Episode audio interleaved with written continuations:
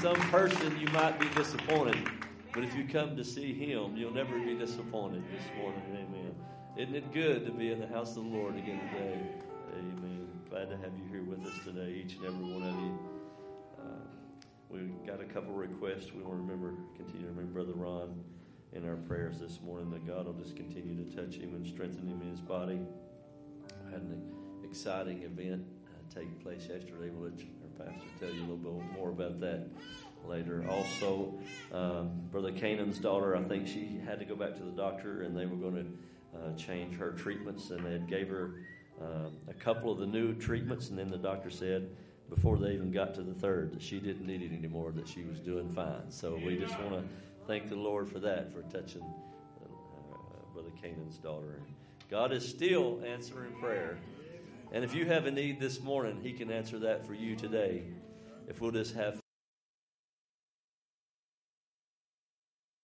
lifted hand. God sees it, He knows what it is this morning. He's very mindful of our needs. Brother Jonathan, come this morning.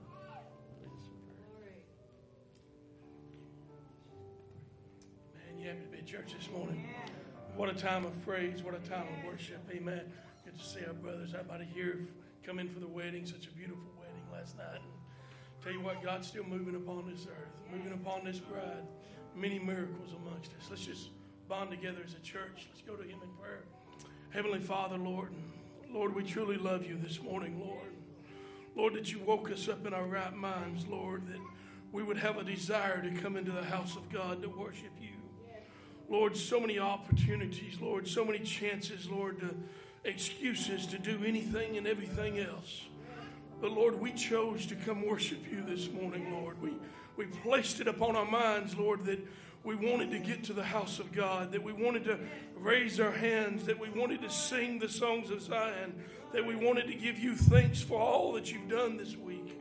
Lord, we asked you to come in and meet us this morning, Lord, and Lord, just manifest yourself afresh to us, Lord, and Lord, touch these needs that we have, Lord. We uh, place them before you, Lord, knowing that you're the all seeing God, that you, you know the situations that we find each of ourselves in, Lord, that we find the sick ones in, that we find the lost ones in. You're looking down and you see, you're just waiting on us to lay it before you. Here we are this morning as a church, Lord, laying the petitions before you. Lord, they're upon our hearts, they're upon our minds, Lord. We with love, we lay them in your hands, Lord, believing you'll take control, Lord, believing you'll step in amongst the situations. Lord, would you have your freedom this morning, Lord? Would you touch Brother Mark and the musicians, Lord? And Lord, let us just get in an atmosphere of praise, Lord, and an atmosphere of worship, Lord, that, Lord, you would be pleased to join in with us, Lord. And Lord, walk up and down every heart, Lord, and be with Brother Trevor this morning, Lord. I, I believe he's come, Lord, with a thought upon his heart that you placed there. Lord, that he could speak to us in this time, Lord. And Lord, we ask you, Lord, to give him the chance, Lord, to get himself out of the way to speak to the bride this morning. Lord, we love you, Lord. We thank you, Lord. We're here to worship you now, Lord. In your lovely name we pray, the Lord Jesus Christ. Amen. Amen. And you can have your seats just for a moment, and we'll do our Sunday school report this morning.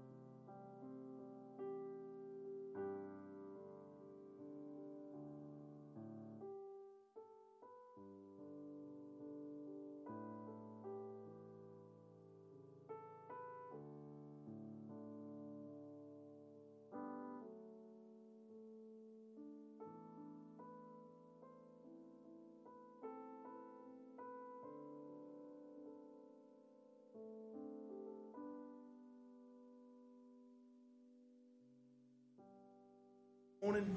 Did you come to have church? Are, are you going to help Brother Mark this morning?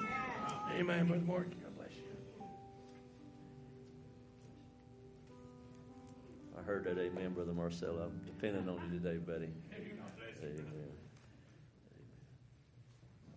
Good to have Brother Nathan's friend with us this morning, too. God bless you. Good to have you with us today.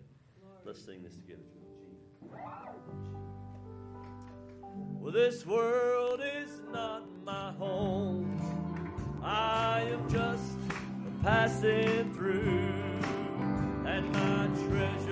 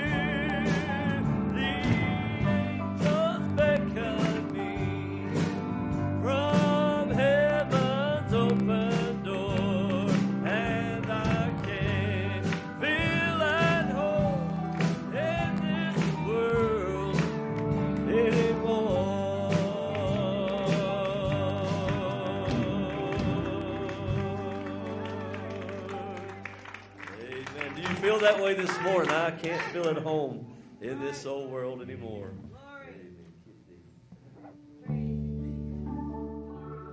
Well, I want to move from this world of fear. Kinda getting tired of living here. I want to go home where the winds of sorrow never blow. Far from the shadow of the tomb, far from the sadness and. I want to go home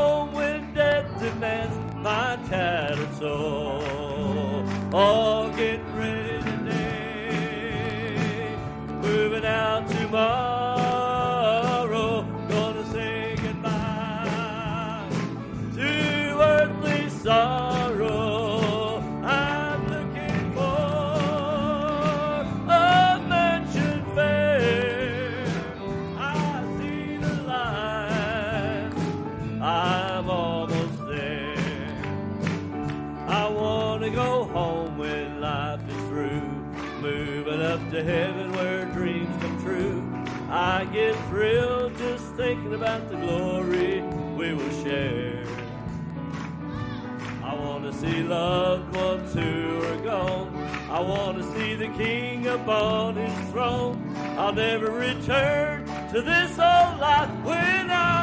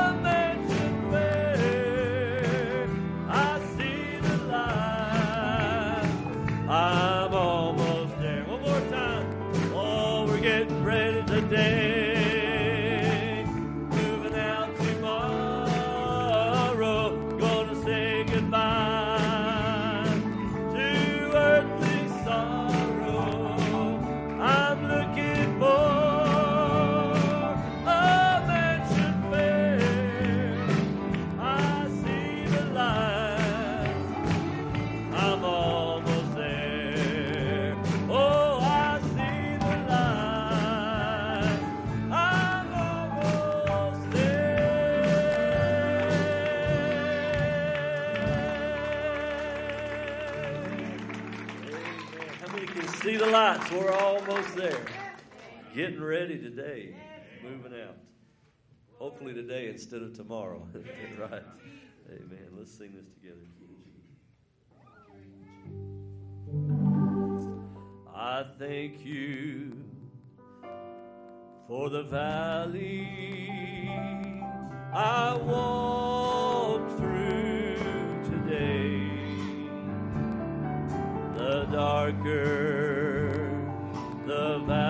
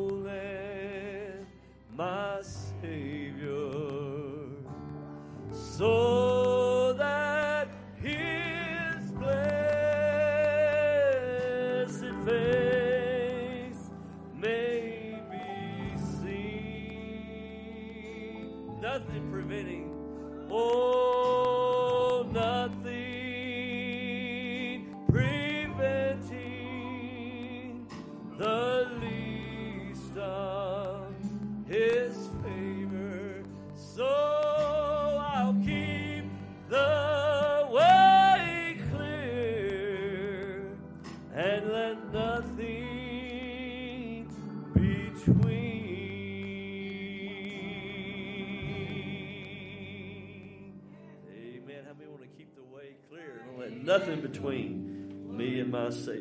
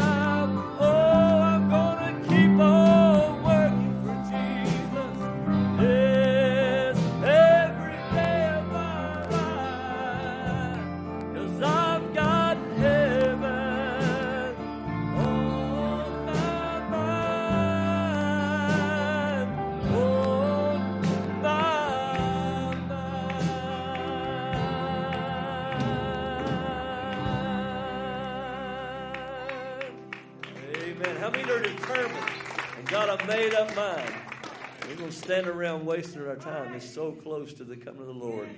Amen. We want to be ready. You can have your seats this morning. We'll have our ushers to come and receive the morning offering you just give to the Lord. And I know He'll bless you for every effort. We just want to sing one more chorus. We'll have Brother Matt come this morning. A request for him to sing today.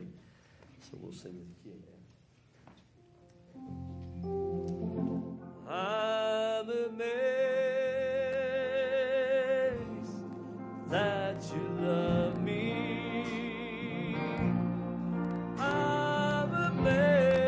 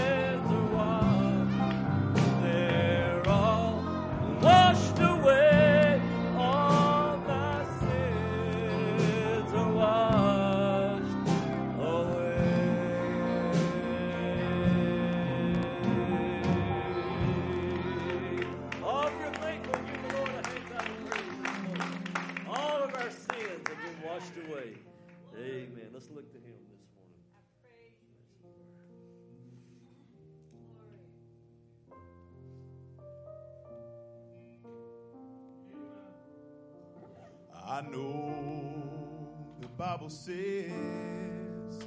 when you've done all you can to stand, just stand.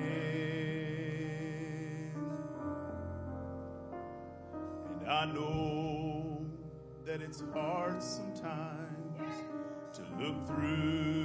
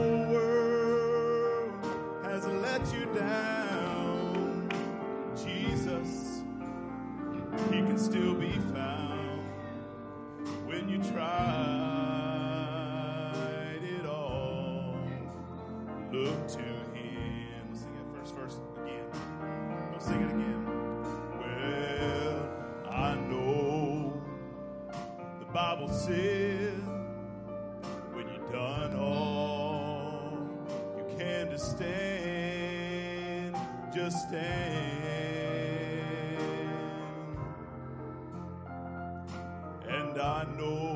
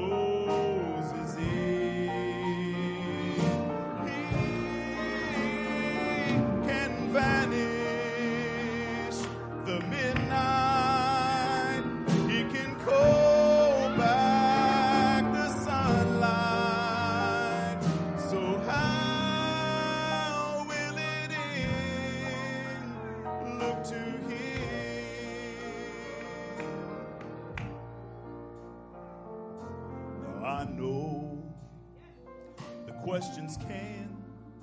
Lord, they can get so hard oh, to understand, but then,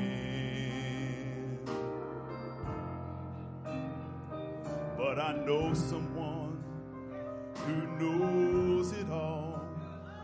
His eye sees that little sparrow fall, yet he can hold back the sea with just one hand.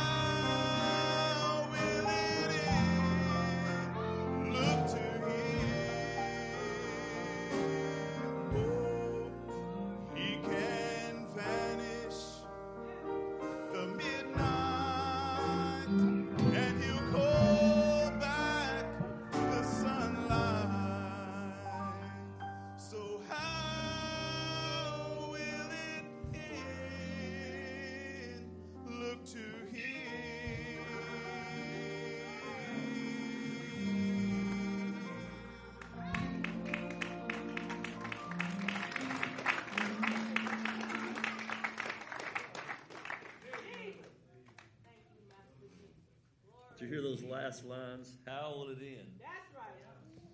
Just look to Him Amen. and Him only. Yes, Lord.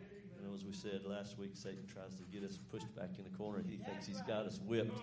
But all we have to do is look up, look to Him, and circumstances begin to change Amen. when God begins to move. Let's stand together, if you will, as we invite our pastor to introduce our brother Trevor this morning, and we'll sing this chorus today.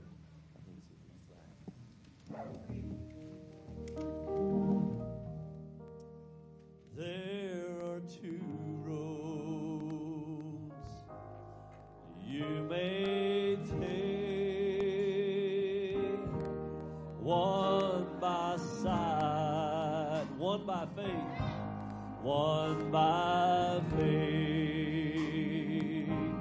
Just take the word of God or what you see, what you believe is what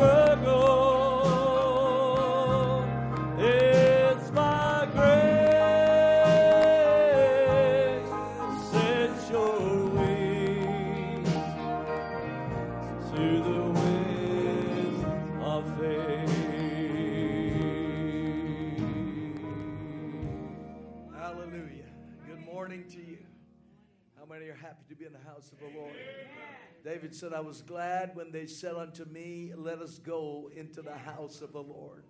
You know, there are many places that you can be today. Many of our uh, uh, shelters that has been built for safety, but the storms and principalities can tear it all down. But praise God, there is a shelter. There is a place that we can hide today. There's no storms or any principalities or powers that can destroy us when we are in Jesus Christ. Welcome to the house of the Lord. Happy to be with you in the presence of the Lord Jesus Christ today. Each and every one of you, the saints, amen, visiting this morning. God bless you. Trust the wedding went all well. Amen, Rosalo, God bless you. Good to see you. And all of you, we are thanking the Lord for his love and his grace to us this morning. Uh, well, this morning we're just very, very happy. The Moat and Hamid family are happy to announce the birth of a healthy, beautiful baby girl. Noah and Naomi are proud parents this morning, so we congratulate them. God bless you. We love you. We're so thankful to the Lord.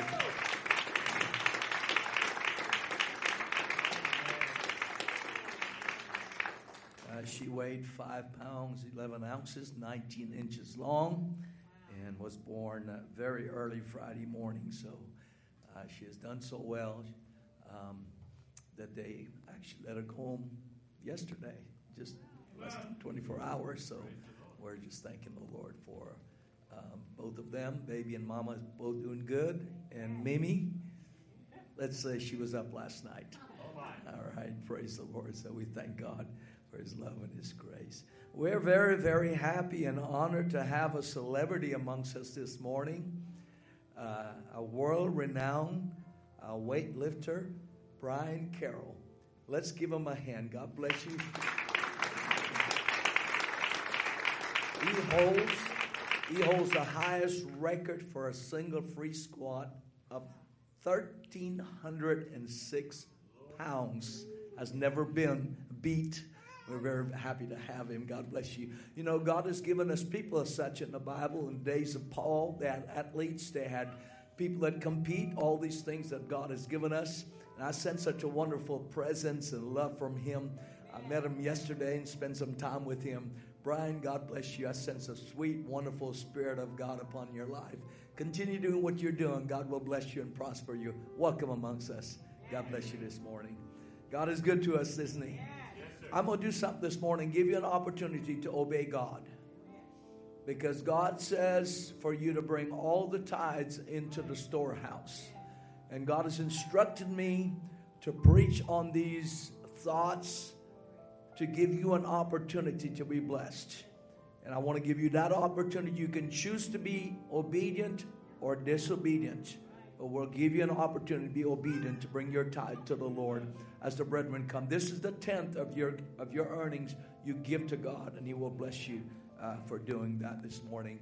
I love what Brother Branham said in a message. If you are, if you got a post of duty and stand uh, uh, on that, you stand to your post of duty and at your church and wherever you go to and pay your tithing into it and you love your pastor and pray for him.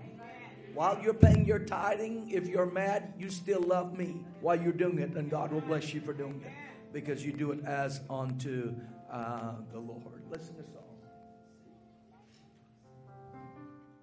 He is all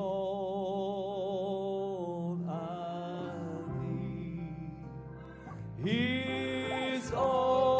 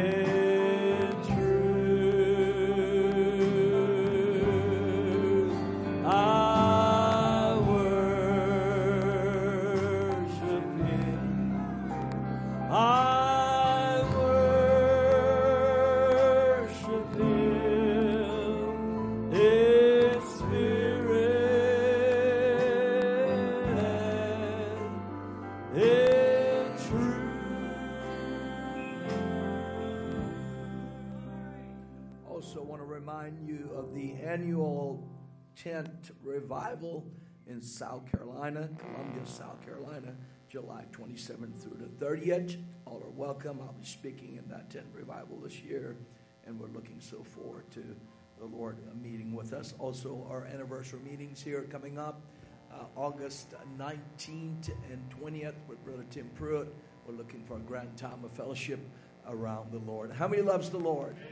We're so very happy this morning to have Brother Trevor uh, with us. You know, I'm always texting his brother last minute. And praise God, somehow he's ready. And, and the Bible said, I take that scripture literal. Be instant, in season. Good to have you, Brother Trevor. How's the family? The children are doing all well. Amen. God bless you. Good to have you this morning. We're happy to know the Lord Jesus is here with us. I tell you, the last day or so has been a very exciting day for for the for the Moats and the Hamids. We Sister Rachel and Brother Forrest, myself and Sister Deanna, we have been on cloud nine, and we're not about to come down. Okay, Amen. We're gonna just love up on that sweet little angel God has given us. She is a sweetheart. I'm gonna tell you right now. She reminds me so much of Naomi, and I'll hold her in my arms. She's a darling. She's a good baby, really good baby. Nonetheless, they're they're newborns. Amen. So we, appreciate all your prayers for them, and just continue to remember your prayer. I will be ministering here, the Lord willing, uh, Wednesday night by God's grace. We'll get back into series, and I know I've been preaching hard. It's going to take hard hard preaching to make the rapture. Is that right? It's going to take some hard preaching to get you ready to meet the Lord Jesus Christ. We love each and every one of you. I feel, such a presence and a love of God amongst us this morning. I know we're going to, going to be for our treat. So we'll turn to service. Put your hands together. Good round of applause for brother Trevor as he comes. Come on, my brother.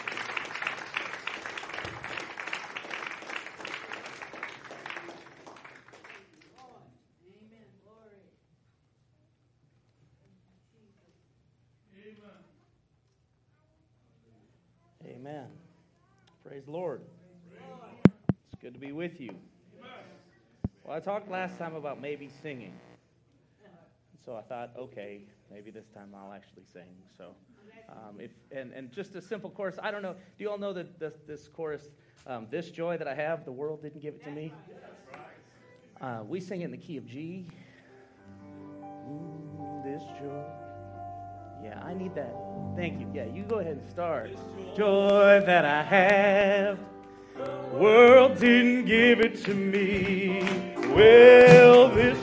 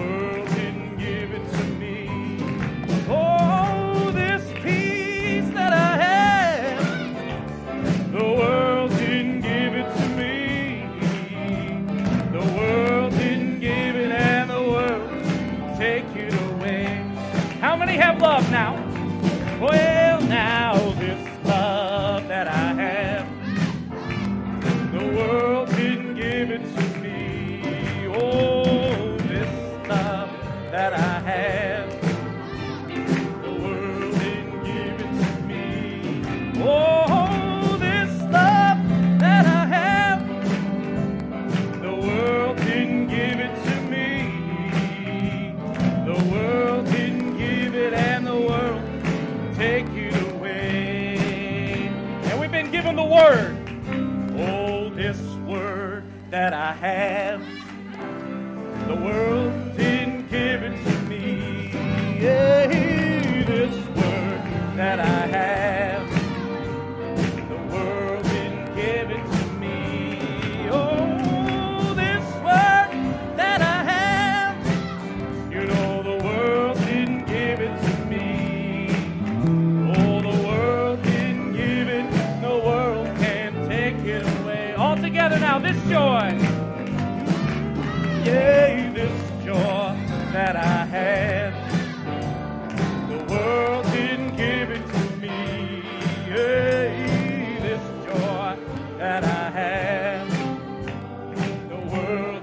give it to me. Oh, this joy that I have. Well, the world didn't give it to me. Hey, the world didn't give it. The world can take it away. Amen. Praise the Lord. Praise the Lord. Thankful for joy. Because it's the joy of the Lord is your strength. So if you've got the word and you're going around all, you know, grumpy, oh well, I guess I'm serving God. I guess I'm obeying the word. I guess I'm paying my tithes. You have no strength. All right?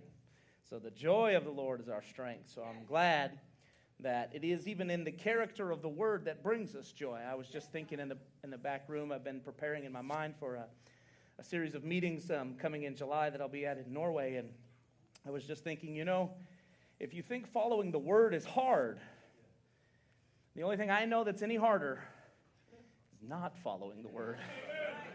I mean, if you want to look out in the world today and see how hard things are, you'll wonder why? Because people haven't followed the word.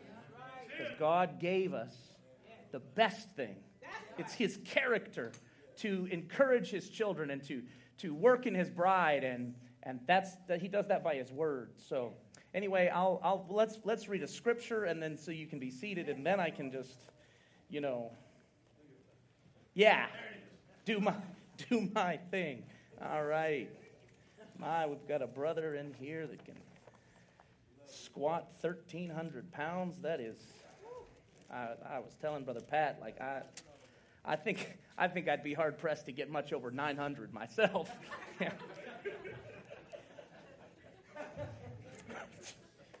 Two, yeah, I mean just okay, maybe 200. I don't know, but I don't anyway.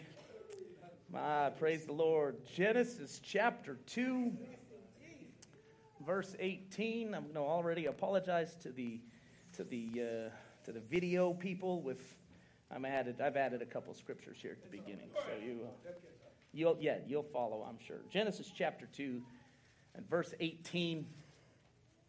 Uh, the Lord God said, "It is not good that man should be alone. I will make an helpmeet for him." I'd also like to look at Deuteronomy chapter 31 and verse 8.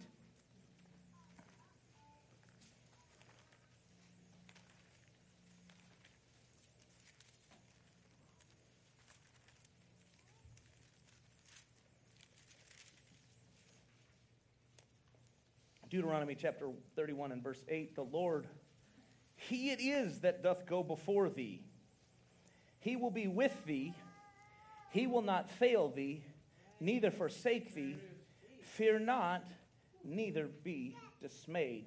One uh, final scripture here as before we take our seats Romans chapter 8 and verses 38 and 39.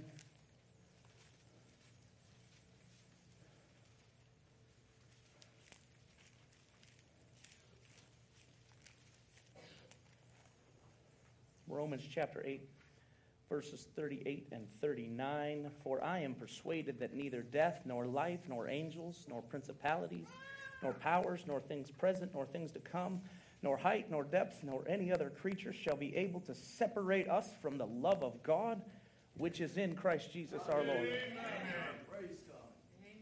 Find something that can separate you from his love. It is not there.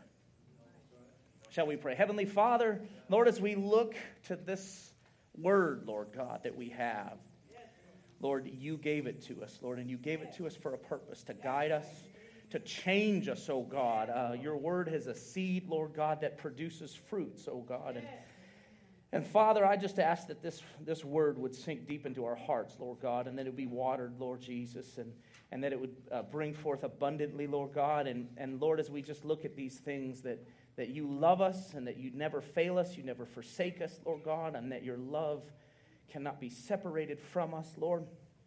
I pray that it encourages our hearts and that you would bring it out, Lord. Use me as a microphone, Lord, that, that you would uh, be able to speak through. I just ask it now and, and help us to receive what you have, Lord. In the name of the Lord Jesus Christ, we pray. Amen. Amen. You may be seated. So. Fantastic to be with you all again, especially in such uh, short succession. I think it was only about a month ago that I was here, and then got a text on Monday, and, and said, but that's all right, you know. I just happened to be available, and I was actually kind of nervous um, on the, the, last time um, that I came down because Brother Joseph had said, Well, how about this date in February? And I was like, Oh, brother, that's the, that's the only date in February I actually have something. And he's like, Okay, how about this one in March? Oh, brother, that's the only one in March that I have. Like, you could do, the, like, there are six other weeks in this eight week period that you have, that you have available, and you picked the two. And then he, he texted me the, for last month, I believe it was, and I was like, I have to go. Like, because if I say no now, I'll never get another text. I mean, I just, you don't know what it is to be an evangelist sometimes. You know, just you, you just like I, if I say if I say no, this the three strikes might be out. I don't know if it's baseball or not, but I, we ain't taking any chances. So, but so he texted, and I was free and just certainly happy to come down and. Uh, the last time I was here, we spoke on all truth and went through uh, various doctrines uh, that Brother Branham brought out to us. And um, so I thought I would just kind of take and, and dive a little deeper into one area of that and really, uh, really just explore um, some of these thoughts that the Word has for us. So um, good to see my brother Roger over there. Known him a little bit online, and so thankful to see you again. And that's great. I think we met here like what, six, seven years ago, five years ago? I don't know. Yeah, time, you know, time in there. So, and, and sister, it's Amber, right? Yeah, we meet on trails, random trails in South Carolina. Um, really can't explain that one, but that was was like, huh, this, I know you, but not from trails in South Carolina. So um, yeah, it's kind of neat. So anyway, happy to be here. Let me start a timer here, and if you can just tell, we're just going to be relaxed this morning and and just enjoy the fellowship of the Word. Amen. So, oh, timer is pulled up. Timer started. Do you know what I use a timer for? Reference. Like, how bad are you really doing? So, all right. Praise the Lord. Okay, so the Lord God said, It's not good that man should be alone. I want to take a title of um, Personal God. You are not alone. You are not alone. So, so God says here, He looks at Adam and He says, It is not good that he should be alone. So I, you know, then you just have to ask the question, like, how does God know that it's not good that man should live alone? And well, I think many of us would say, well, that's pretty obvious. Brother Trevor, he's God. He knows everything. So and he knew, like, Brother Trevor, that should be fairly obvious, right? Well, but but so but I'd like to just think about it deeper. Like, how is it like has God actually experienced like like is God actually communicating something to us very, very early on in the book of Genesis about not only, you know, man's state, but God himself state and, and the whole purpose and plan that God has in the back part of his mind. You know, so so he says, you know, it's not good that Adam should live alone, and you begin to think, well, how does how does God know that it's good, you know, not good for, for man to live alone? Well, well, why did God create man? Was it something in him that said, you know, it's not good that I live alone? I don't want to be alone. And, and we know this because God did create. And Brother Branham tells us that He created us not only for worship, because He had angels that could worship Him, but He created man in His own image. Uh, you know, the seed in man after His own.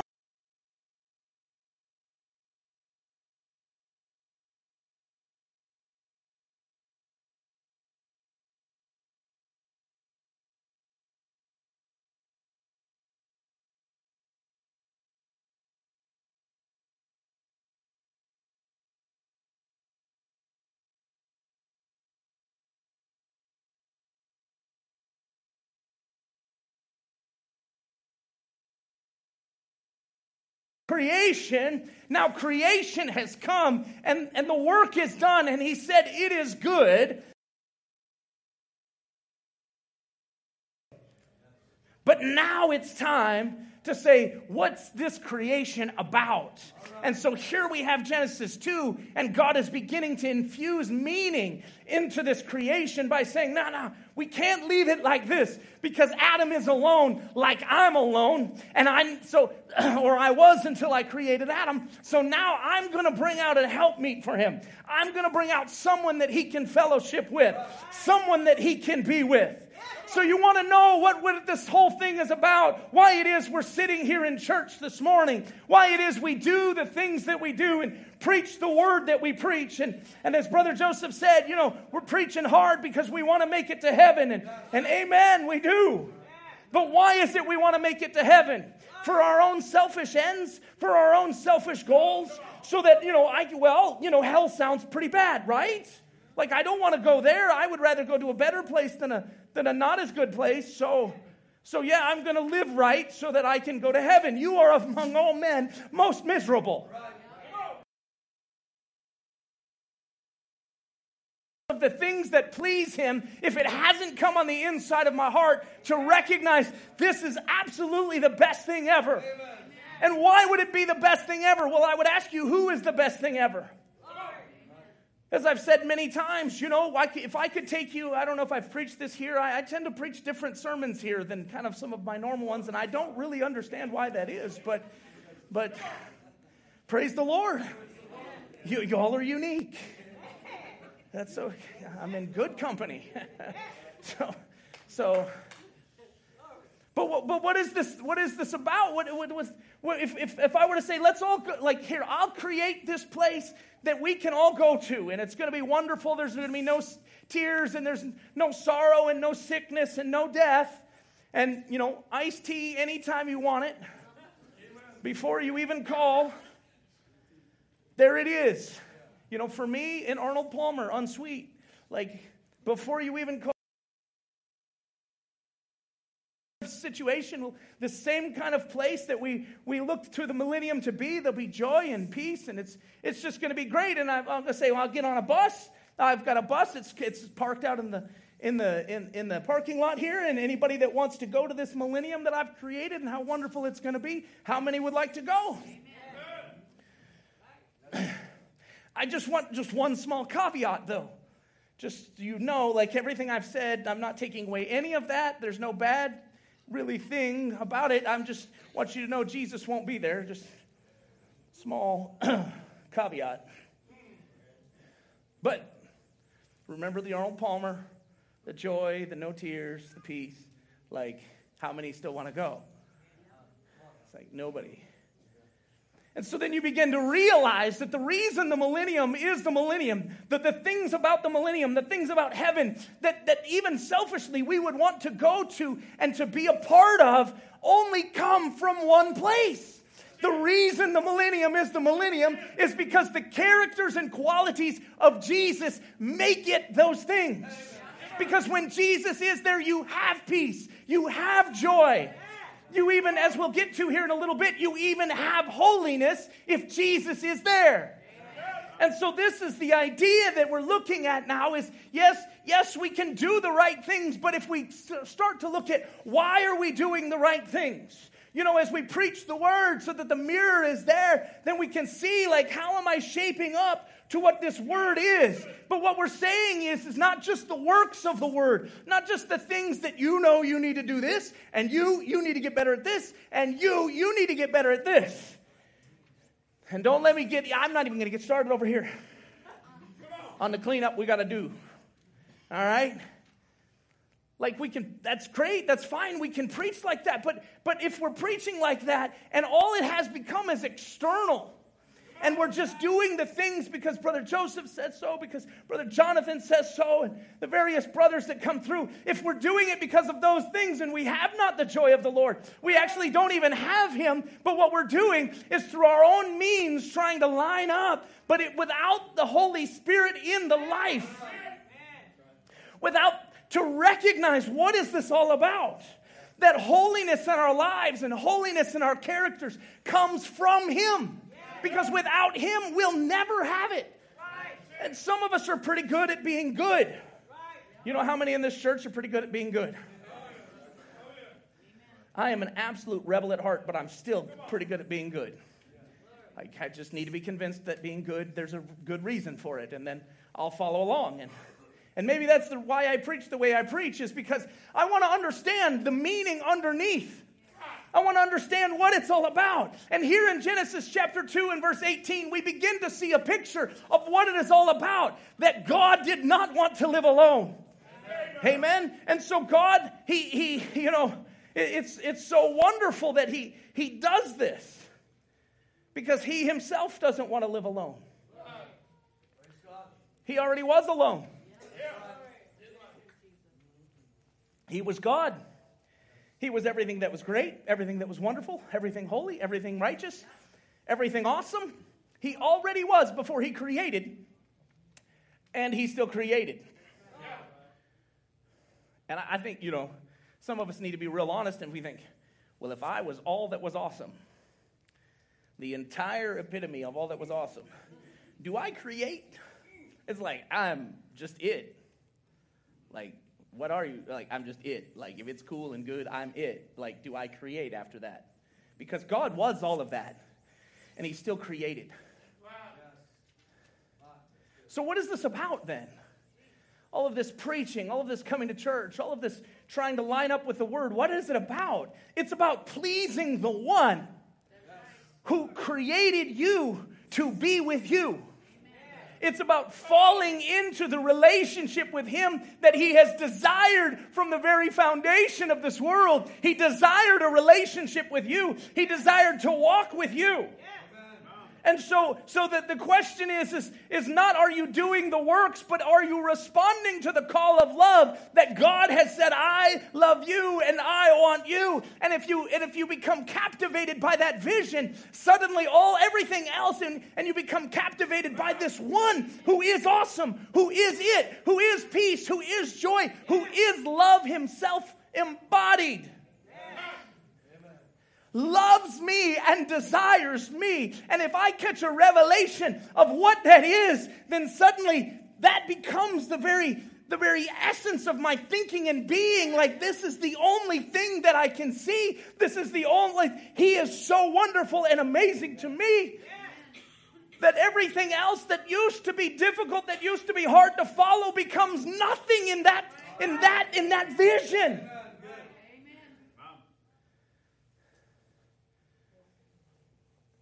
So, what is this that man should not live alone?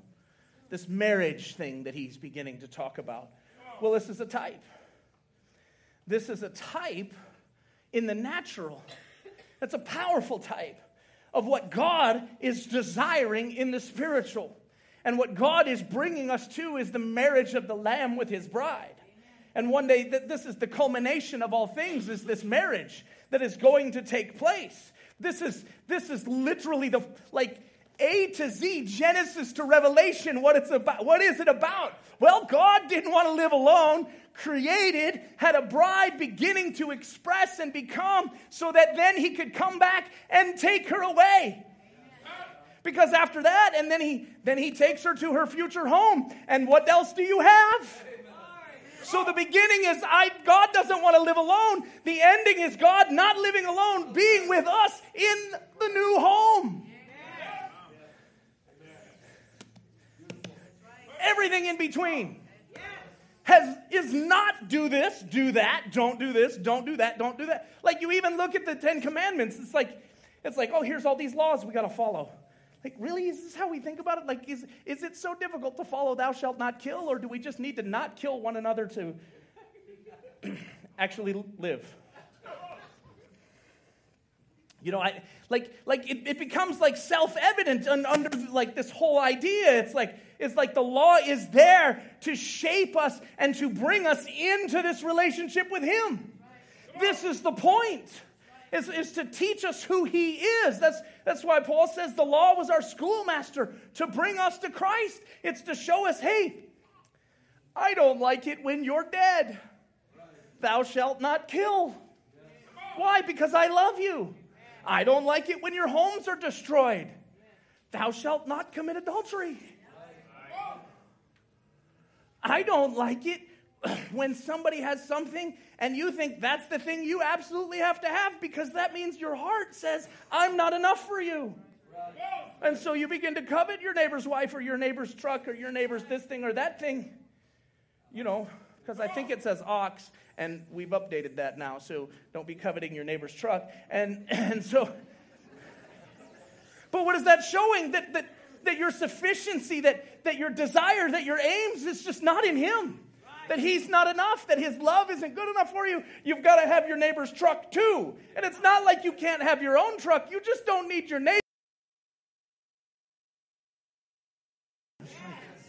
God was like, I mean, this is what God tells David, isn't it? Like, if this wasn't enough for you, was it David or Solomon? One of the two.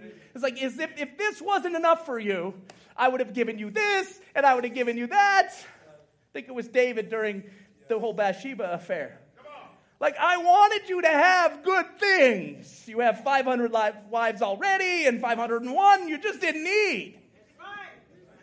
And if you wanted 501, I would have given that to you, but just not Uriah's. Like, so this, this isn't just law. This isn't just trying to put his thumb on us, trying to make us.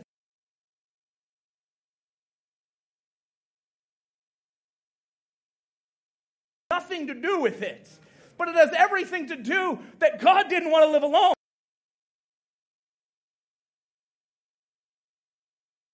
And here we go. We got marriage. And I think that's very instructive to us because that's what God's desire is.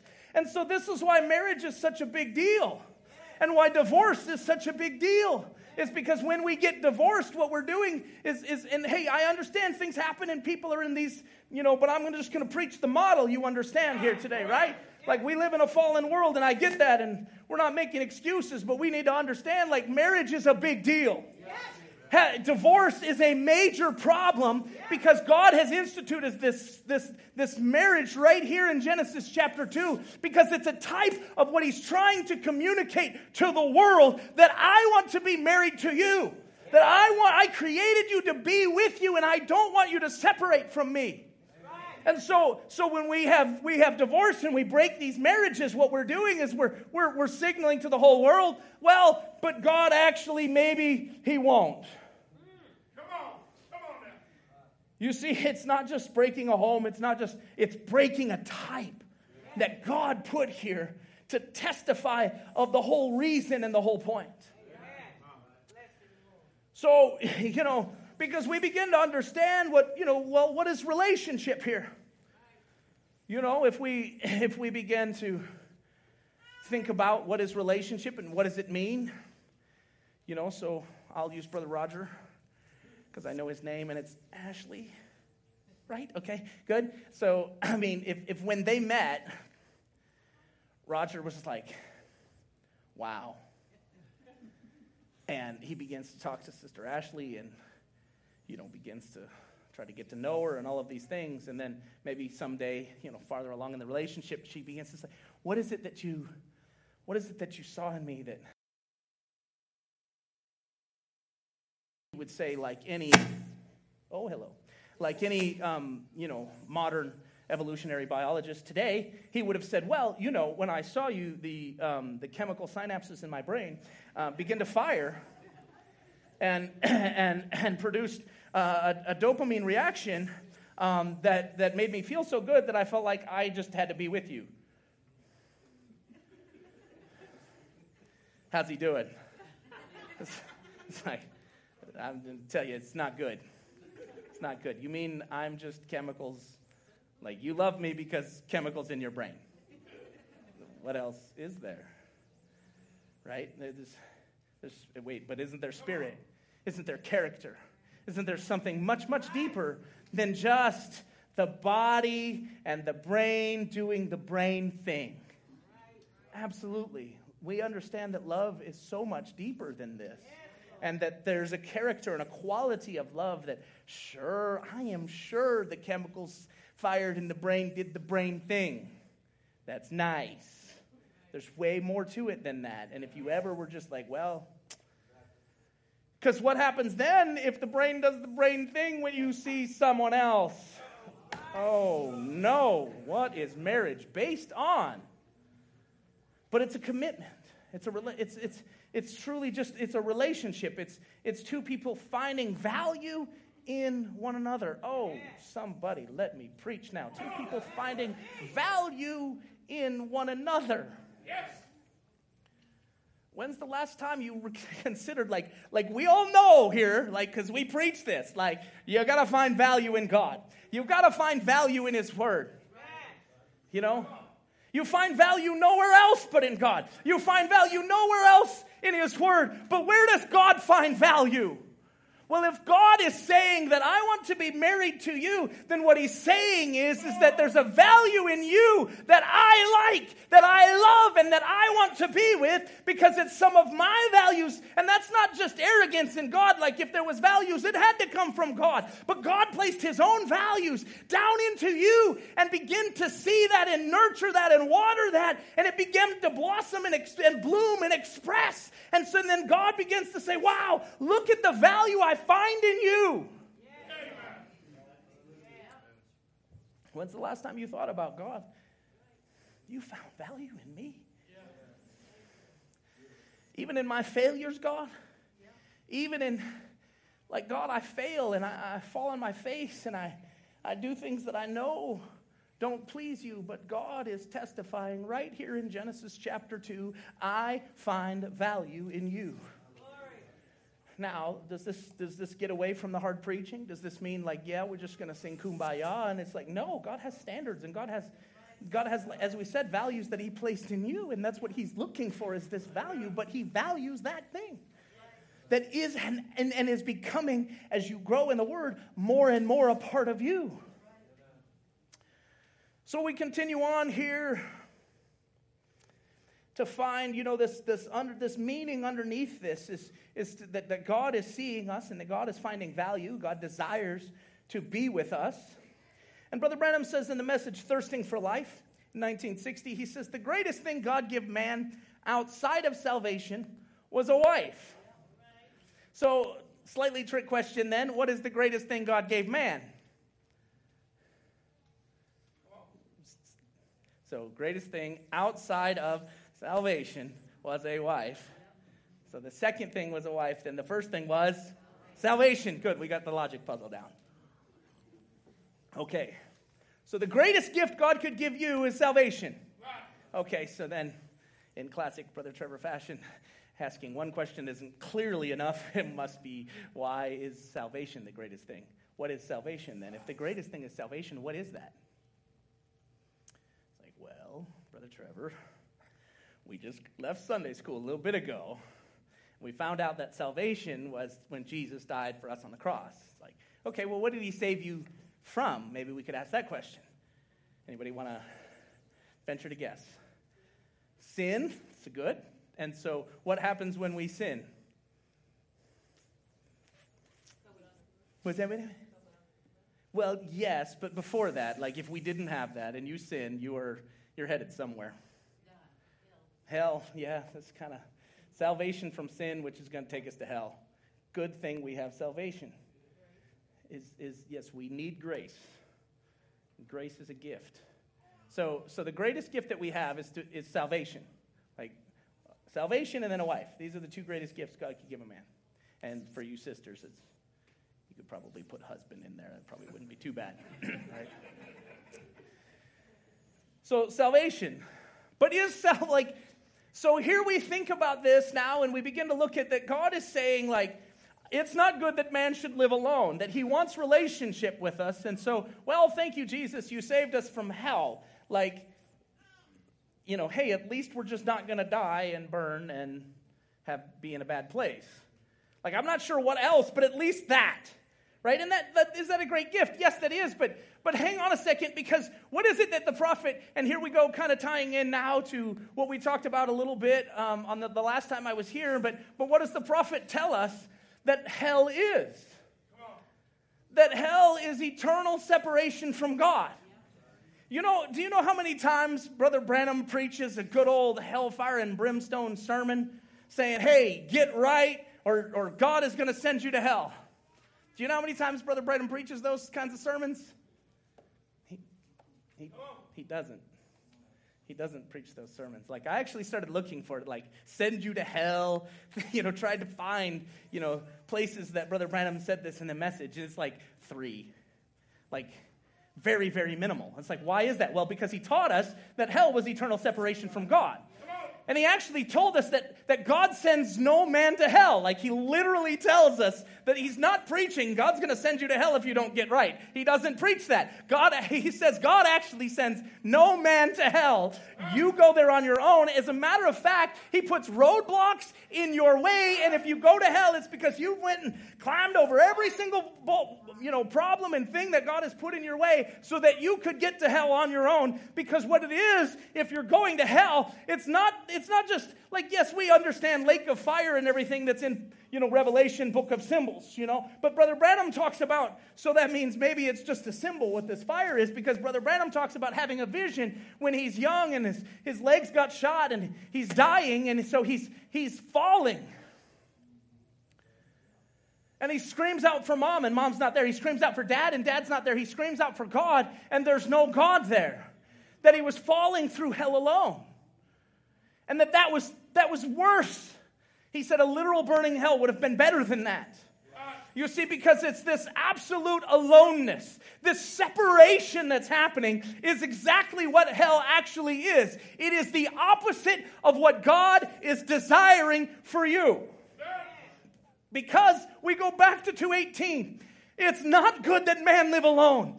God didn't want to live alone, so He created man. The very reason that you were created was to be with Him. Hell is the opposite of that reason. Hell is the opposite. Hell is saying, God, you know, I've heard about you. I understand, but you know what? I'm going to do me, God. I actually don't, I, I understand that you love me. I understand that write, you, you've given us a word and that you want us to, to live a certain way for our own good and for our own benefit. But God, I have decided I want nothing to do with you, and I have demonstrated that decision multiple times to you through every decision that I have ever made. God, what I'm telling you to do is to go away. Thank you for the life you gave me, but I've got it from here. And God doesn't send you to hell for that decision. You have asked Him to leave you, and that is asking for hell. Because, and, and, and this is why Brother Branham preaches the sermon entitled Souls in Prison Now. It's because he understands there are people on this earth now who have already made that decision, just like those people in Noah's day who already made a decision that they would never get on the ark even though the door was still open. No, I'll never get on that crazy ark. Did God send them to the flood? No. They didn't. The flood was just coming. They didn't get on the ark. So there were people literally in that day already judged, though the door was still open, because they had determined in their own hearts, I want nothing to do with you, God. And you say, well, that sounds pretty harsh, Brother Trevor. Well, isn't that like way better than God, like, mm, not good enough? You're going to hell. You have done well. Enter thou into the joys of the Lord. Uh, not good enough, doing fine. Uh, we'll let you come in, but cabin in the corner.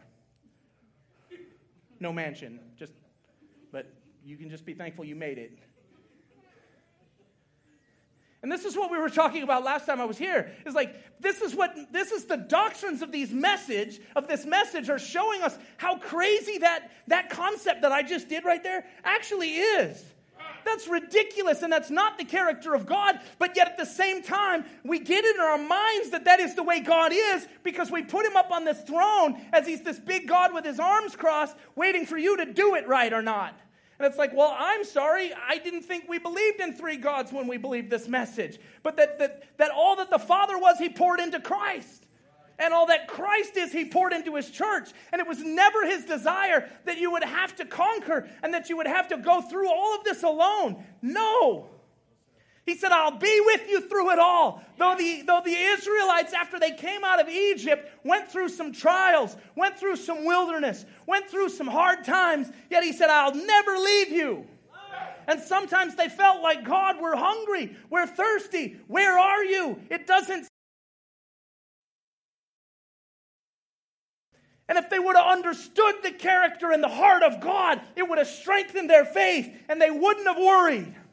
And so that's what we're trying to do today is to strengthen your understanding of the character of God that he desires to live with you and to be with you. So it'll strengthen your hearts for this journey to recognize I'm not alone.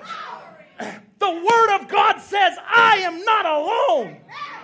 That he'd never leave me. He'd never forsake me. Well, what about when I fall on my face? He's never going to leave you. He's never going to forsake you. Because the sin question was settled at Calvary. He already took care of the problems of your f- failures and your falling and where you're not good enough. And he's asking you to, I, I want to be with you to help you, to help pull you out of that. Sometimes I want you to grow and I want you to have strength. And so I allow you to go through this test to, to, to receive character in your own life. Because I don't want you thinking like you're Superman and super message girl and super message man. And you get over to the millennium walking around like, I did all this conquering. Like, I actually never had any tests. I guess I just had too much faith when I was here in the world. it's like, we don't want that person ruling in the millennium. And God doesn't want that person ruling in the millennium. So He allows you to go through these tests. Though He says, I will be with you, but I need you to grow in character so that you cannot be that guy in the millennium. Because I want you to rule in the millennium with character, because power without character is satanic. So he's, he's breeding character into your life through these trials. But the word of, look, look, if the word of God says you're healed, we believe it, right? the word of God says I'm saved, I believe it, right? If the word of God says I will never leave you nor forsake you, do we believe it the same way? To understand the heart of God is for you. And so he gives you the word, he gives you the law, he gives you a pastor to correct you. Why? Because he's for you. Because it's like, like he's like to, to sit here and, and to understand hard preaching and, and, and, and your pastor preaches hard and you're sitting there going, Oh Lord, you're you know, you're just beating me up here, God, and you know, you're just so un, unhappy with me, and you just you just want to keep, you know, throwing and piling it all on and reminding me of how terrible and failure I am. It's like, no. That's not the idea. But you can, you can understand the character and the heart of God is to mold you and shape you into His image, into the things that are so valuable, that are already in seed form in your life, that He's trying. Like, God isn't just saying, like, look, we'll pick on a young man over here. And were you sitting here on this seat the last time I was, and you did not learn? Did I use you last time? Okay, that's why you didn't learn. Come on up here. Come on up here. Come on up here. What's your absolutely has nothing to do with what we're going to talk about, but I'll use your name, Joel. So, Joel, um, do you think, and so you just be Joel here, but I'm going to use Joel just to give us a visual illustration. Joel, do you think that um, there is anything inside of you that God put inside of you? Qualities, characteristics? Yeah? Yeah? Do you think that um, there are things that God put inside of you? Remember, like what I just said there, that God put inside of you that are terrible and shouldn't be there? You don't think so? Right, because I put in that whole, like, because God put it inside of you. Because you were fearfully and wonderfully made, right? That's what the Bible says, right? Yeah. Jesus loves you, and you're fearfully and wonderfully made. And we have the same faith in both of those two things. So God put characters and qualities inside of him. And God put things in his life that if I wouldn't have put the caveat that God put these things in your life, but there are things that you think they're problematic. Are you stubborn? Sometimes you're stubborn. Are you, are you rebellious? That is the sin of witchcraft. You remember, you recognize this, right? but I'm pretty sure, like before I like really started going, I mentioned that I was kind of a rebel too, right? Yeah. So we're we're together, my brother. We're together. Do you think that there's a ton of stuff that God wants to just say, look, don't want this, don't want this, don't want this? I mean, I made you fearfully and wonderfully made, but there's just all kinds of stuff that I just am going to take out and I'm going to empty like almost everything that is Joel. Just going to like, just basically to make him not Joel. And, um, and then I'm going to start putting things in you that I actually like. Do you think that's, that's a terrible thought? Just, just say, no, that sounds really bad, Brother Trevor. Just go ahead and say that right now. Yeah, yeah, see? See, even he gets it. It's really bad. That's a dumb idea, even though we probably all kind of have that idea. And now we're all sitting here going, where is this even going? But if he's fearfully and wonderfully made, even though that there's times where he's a little stubborn and there's times where he's just a little rebellious, I tell you what, I am so thankful for my rebellious streak because my rebellious streak means there is no possible way I will ever be a denominational, you know, just pew sitter. Do not ask me to sit down, shut up, not have a thought coming. Like I'm like I just don't do that well, man. Like, so I'm thankful that anytime anybody's ever tried to do that to me, Brother Trevor's rebellious streak rises up and says, Ha! Watch me not do that. So, should I be rebellious or shouldn't I?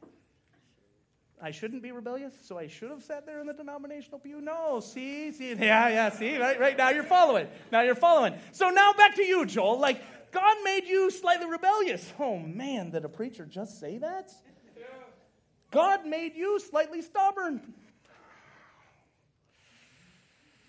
Did you know, like, if you were stubborn towards something that you like, like if you had a goal and you were just like, I am going to achieve that, and people kept hitting you in the head with a two by four every time you started, but you actually went and achieved that goal, is that stubbornness? What if that was a really good goal? What if that was a goal of like going and being the most amazing missionary in, I don't know, Burma? Yeah. And it was only stubbornness that caused you to actually succeed at that. You see, God made you fearfully and wonderfully made. God has value in you.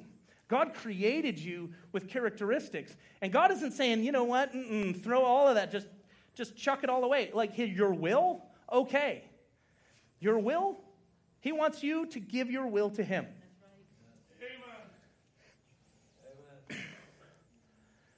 But He doesn't want you to not be you. Like, I value you, Joel. This is what God is saying. I value you, Joel, but everything that's actually in you, all of your characters, qualities, and, and bad things, like, I just don't like. And I've got to get rid of all of those things. Sister Ashley, if you would have said that to Roger, it's like, I love you, but everything about you I want to change. Do you feel loved, Roger?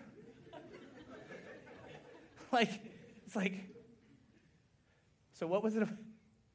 So why did you love me again? Like, I'm sort of confused. And we do this to God. And we say, God, you, you, you, you know, you just want to chuck everything out of us because we're just dirty, rotten sinners. It's like, yeah, your flesh and your will and things like that, okay. You know, but what he's actually wanting to do is he's wanting to give you, he's wanting you to come to him to empty out that will. He wants to fill you with the Holy Ghost. And when he fills you with the Holy Ghost, he's going to take that rebelliousness and he's going to direct it towards him. And he's gonna, he's gonna say, no, no, no, no. You be so rebellious, you'll never be denominational. That's a great thing. You're gonna be so stubborn that nobody can stop you from accomplishing the will of God in your life. You're gonna, he's gonna take everything that is you, anything that you think is a bad quality, he's gonna turn that and use that for himself. Anything that you think is good in you, he's just gonna shine that and polish that and make that bloom and make that grow. He's gonna sit there and he's like, oh, I've got this wonderful plant and I'm gonna make sure the, the soil is right and I'm gonna water the soil and I'm gonna put I'm going to put fertilizer in the soil. And look, you are the soil, man, because He put the seed down in you and He's wanting that seed to grow and He's wanting to make you the way you would be. Like, like He's wanting not to change you, but He's wanting to make you the best version of you ever. And I mean that in a very not Joel Osteen kind of way. You can sit down. Thank you. Yes, thank you. So you just remember your Joel that God, God is, He's made you, He loves you, and He's made you fearfully and wonderfully made. Right? Young sisters who often tend to doubt that. Who often don't think that they're pretty, who often don't think that they're, there's anything worth having inside of them. But God created you fearfully and wonderfully made. And he wants, he wants to make you, he wants to make you amazing. I mean, because he's God, after all, right? And you're his children, and, and he, he wants you to be his bride. And it's just like, like God doesn't not have an amazing bride. Come on. Like God's bride, she's just kind of substandard. He couldn't get any better. I'm sorry, what? No. No. And so God comes down on the inside and he gives you the Holy Ghost.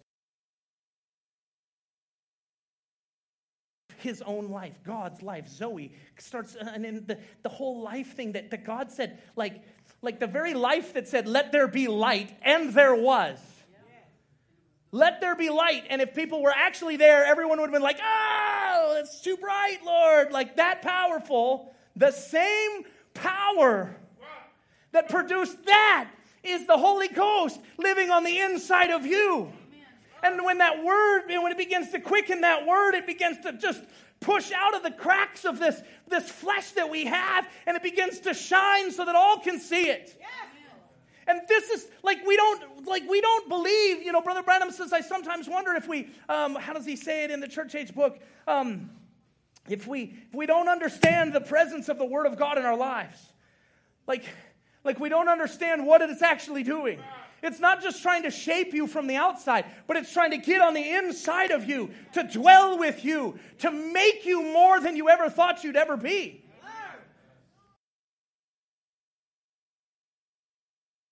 Entire world. That there's a supernatural life that lives on the inside of this being. That you'll never be alone. That He's a personal God. That He's not just trying to say, look, Brother Joseph, you need to shape this church up to make a bunch of people look, you know, like Tennessee believers. And they look slightly different than Indiana believers. You know, I don't know how, but, you know, we'll just go with it. But you need to make all of them look like Tennessee believers. No, it's individuals. He's, he's wanting to be with you as a personal God. He doesn't want to just be in this church. He wants to fill every single heart inside of this church in a personal way. To live with you, that you'll never be, be alone. You'll never be forsaken. Like this is an amazing concept. This is an amazing thing. And this is this is what we're already seeing right there in Genesis chapter 2. Like it didn't take him long to get there. Created, not alone. All right. Maybe we should move past page one. There is only four, just so you know. So, what is it we've we so then let's think then, like as we've kind of talked about, like this message and these, these doctrines of this message that we talked about last time, serpent seed and no eternal hell and grace straightened out and baptism in the name of Lord Jesus Christ and, and, and Godhead and all of these things, like all they're doing is showing to us Jesus Christ and a Jesus Christ that you can come into a relationship that you can know and love and that would be personal to you. And this is the greatest gift that God, like if the second greatest gift that God gave man was a wife, then the first greatest, like the greatest gift he gave, which he says is salvation, isn't just like, yay, you don't, you get to escape hell. That's your greatest gift. Like, really? Like, like, you mean it's not God giving us of himself? If, if the second grade is a relationship with someone, isn't the first grade a relationship with someone? Absolutely. And that's why he says it's salvation is, is not being alone through all eternity. Salvation is being with Him through all eternity. So it's having a relationship with Him is the greatest gift that God is giving to you. Amen. So, you know, so what does he begins to do? You know, he begins to create and he begins to have light and he begins to create a world and it's beautiful and all of these things. And, you know, and, and, and so some, maybe it's something like, like Joel's brother. And what's your name? Salem. I like that. It's a peaceful name. Wow, one person. Uh huh. Okay, anyway. Um, Salem, how old are you? 18. Thinking about getting married sometime? In the next 10 years or so. Somewhere's in there. All right. we'll, we'll attach no strings. So, Salem finds a nice young lady and begins to talk to her, begins to get have this relationship, and then he decides, you know, mm, I'm to have to ask this girl to marry me. And so he begins to, you know, because it's 2023 and, and the, stand, you know, the, the bar is pretty high these days, you got to, there's a lot that goes into proposing. You know, I mean, you can't just, you can't just be at a restaurant and like get down on one knee. I mean, that's, wow, that's so 1990. Like, you know, you can't be doing that. Like, no, you've got to, like, I'm sorry for any of those that were proposed at a restaurant in 1990. Anyway, but but you understand times have changed in 30 years, you know. Like now, you know, he begins he's, he's like he's got to spend months planning. You know, and he's got to like okay they've got their favorite spot you know but he's got to have someone go to that spot you know while he's t- taken her to the restaurant that in 1990 he would have just proposed there but instead like now they're going to leave that restaurant and they're going to go along this walk along the river and then they're going to come into this clearing that's kind of their favorite spot and and and you know but his friends will have already put rose petals in a heart shape you know and there'll be a blanket and then there'll be candles and then, you know, we got a friend in the bushes over here with a camera because it's very important that we get all angles uh, of this because she's going to want to share it on social media because it's super important that you do that because it's, it's all about the look these days. You know, it's not really actually just about your relationship. Never think that like, like how it happens matters these days, you know. And then you got another friend that's up in the, you know, the, the tree over here with another camera. We got to get a couple of angles. And what she doesn't know is that there's actually a drone uh, capturing the whole thing as well. It's 2023, man. The bar is high. And you got to do all of this stuff. I'm just trying to help, you know. And and and so then you two, you come from the restaurant and you walk along the river and you come in and and then she's like, What is this? You know, because I don't know how they don't already just understand. Like, this is an engagement setup. When you're like, how is this surprising? Like, it's just, the moment of surprise is, is like, look at all this has been done. Like, he's about to ask me. That's, I guess I'm just weird. I don't know how they don't figure that out, but still, somehow we wander in the middle of this wonderful setup. What have you done? Why have you done all this? You know, and, and she turns around, you know, and he's, he's on one knee. And, and she's like, oh, she's, this moment of surprise is just wonderful. And it's just really touching.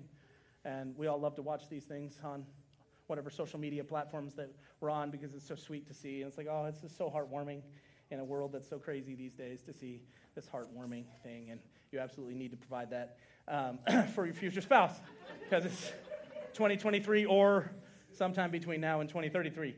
So, why does he do that? Why does Salem spend all this time and energy and getting friends together and doing all of this to make this big moment. Like, why? Because it's more than just because she wants to share this on social media later. I know that. Like, it has to be more than just that. Like, he's, he's doing this, there's a deeper meaning behind that than just brag book, you know. There's just got to be. And so, but why? Like, what is that? What is, what is the point? Because as he knows, like, because there's something inside of him that knows, like, I want to make this moment special. And, and, sure, so that it can be romantic and she can fall in love with me all over again. That's a nice perk. We love that. But it's got to be more than that. Like, why? What, what about this whole setup is romantic? It, what's it saying that causes her to go, oh my goodness, you did all this for me? And that's the whole point, is that he has spent all of this time, all of this energy, all of this, all of this, this money to create this one moment that communicates something to her. And if you young boys wanted to like stand up and turn around and see some of the sisters' faces, they're like, they're totally in this right now. I just want you to know. What's that thing? And as, as he's got down on one knee and said, I would like you to be my wife, what he's, what he's expressing to her is that I, cre- like I did all of this. I spent all of this time, I did all of this effort because I know that there's times that you think that you don't have any value. There's times that you think, why do you even love me? There's times that you think, like, I don't, like, I, why did, I don't know why you don't just leave me and go find some other girl who's actually pretty. Wow. Said no, said no, young lady, ever, I'm sure, but you know. That was sarcasm. And what is he doing? He's communicating to her. This will help you now. This will help you. What he's doing is he's communicating to her is, I find value in you. I want you to know that, that not, not only do I just want you to be my wife, but I wanted to create a moment that would communicate a special thought to you. And that special thought dedicated time, energy, and resources in showing you that I find value in you, that I want to be with you.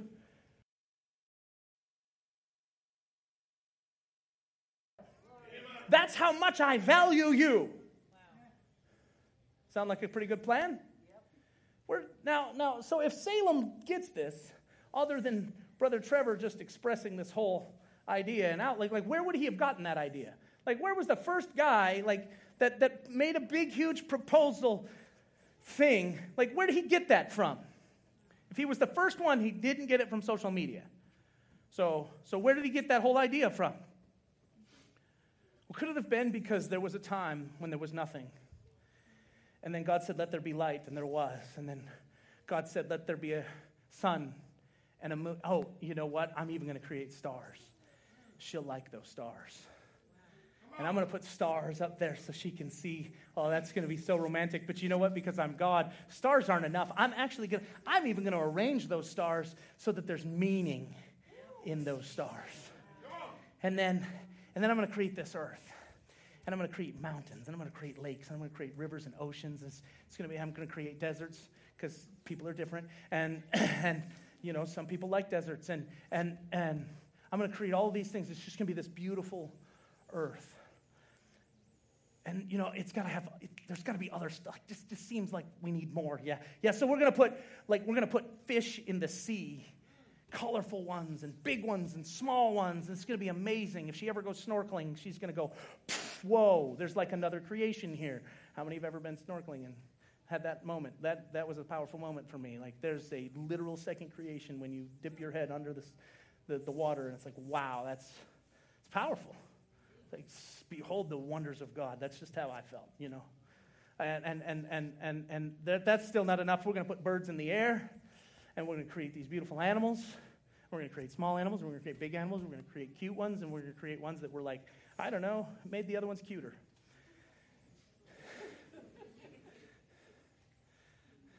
Why is God do like what's the whole like all of that and then he creates man and then he stops creating and he says it's not good that man should live alone.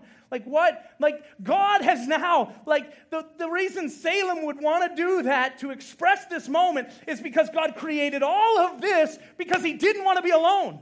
So God created this whole engagement setup and you're living on it. And then he said, uh, Now I want to tell her about myself. I want to communicate with her. And not only do I want to communicate all these things about myself, but I want her to speak back to me. And, and then I want to fill her with my, I want, I want to surround her with my presence and fill her with my spirit. Because I love her. Because I didn't want to be alone. And then I want to instruct her. And I want to make my instructions to her will be to take everything that she thinks is terrible in her, and with my presence and my power, I will invert that, and I will make those amazing qualities in her. And I will take even the things that she thinks is she's already pretty good at, and I'm going to add humility to that, and then I'm going to make that even more amazing than it possibly could be. So that then she's at least not a jerk at the things she's really good at. Oh, that just feels real good, right? When that Mm, some of us need that. And this is God. This is what He's doing. This is His expression of His heart. And the whole, this whole plan is to bring you to Him so that He can take you away and marry you and live with Him. You know, Brother Branham says in the message, uh, well, it's in the church age book, he says, We often talk about a great unchanging God whose word does not change. And when we speak of Him after that manner, we get a view of Him, often get a view of Him that makes him seem very impersonal. It is as though God made the whole universe, all the laws that pertain to it, and then stood back and became a great impersonal God. Does he ever feel like that to you? That he's very far away and he's not very personal. It is as though God made a way of salvation for lost mankind, that way being the cross. And then, when the death of the cross has atoned for our sins, and his resurrection gave us an open door to him, God just folded his arms and stood back. It is if we majored, mm, majored in believing in a great creator who, having created, lost personal interest in his creation. Now I say that is how too many people are apt to think. But that is wrong thinking. Our God, for God is governing in the affairs of men right now, He is both creator and sustainer. Amen? So it's not as if God, you know, as our husband came home one day and like, well, here you go. I've pro- wife, I've provided you a home. I've provided you all of these nice things, and you know, now I'm home from work. What are you going to do? To make me dinner? Is it to be good? We're to have spaghetti again? Not actual conversations from our house. No, seriously. Not a spaghetti fan personally, but like, is this how we think of God? Like, because that's preposterous to think about like in a loving relationship within the confines of a home, even though it's happened before. But it's still preposterous to think about, like that that's actually a loving relationship. But yet we put God up there in his, in his throne on high, because we think about him off too, all, far too often as a Trinity still, even though we know that's wrong. But yet we put, put a big God with his arms crossed up on a throne saying, I created you, I gave you the word. You're going to live it, you're going to do it? You're going to pray and make me feel good about myself? Like, sometimes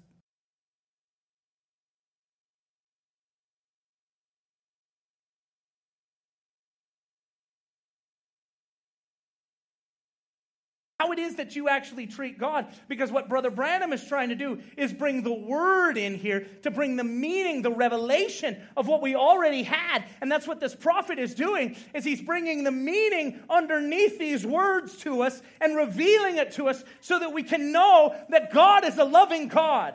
Not just a God who eh, eh, like look look he says right here like we that the death think that the, that the death of the cross, atoning for our sins, is, is a loving God. And that God's love seems somehow to stop there, but it doesn't.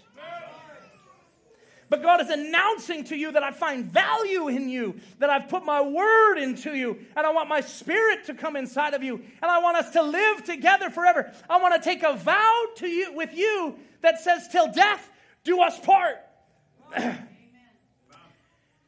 And I want to remind you that God can't die. So, till death do us part is an eternity with Him.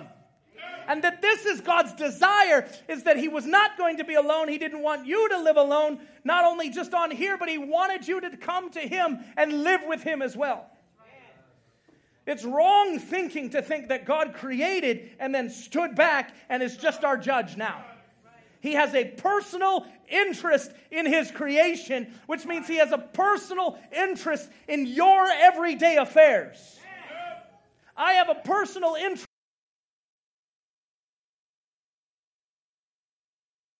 in my wife's affairs. You know, the decorations that she buys for the house. Like, I'm concerned about them that they look nice. But past that, like if I walk into the house and, you know, nothing makes me go, ugh. What happened? But guess what? I probably didn't notice that she even changed anything. But there, but that she enjoys doing that. Like when she points it out, and I feel terrible that I didn't notice. It's like, oh, that's a great job. Like I like that. now that I've noticed it, it looks amazing. Like so, I'm trying because I want to be interested in even those little things in her own life. Mm-hmm. I do. Why? Because I want to be a loving husband.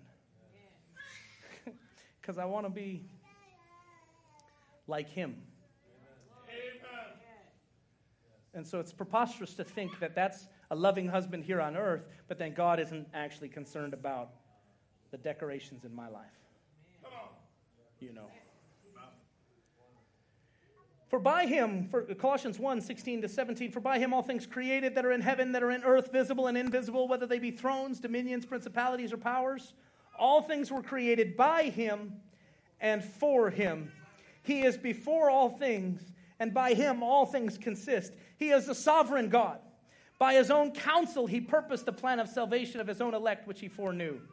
The Son died upon the cross to establish the means of salvation, and the Holy Spirit carefully executes the will of the Father.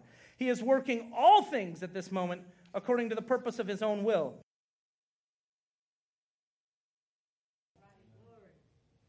He is in the midst of his church. The great creator, Savior God, is faithfully working amongst his own right now as the shepherd of the sheep. This is a statement that I think God like, no, like almost all Christians would hate this whole idea because, because they want like us to just be subservient to God. And that's all they want. They don't, it, it's, it's like they think God is loving, but He's God and we're us, and those two actually won't meet. I don't know. Like the book of Revelation is not there or something like that. But Brother Branham says his very existence is for his own.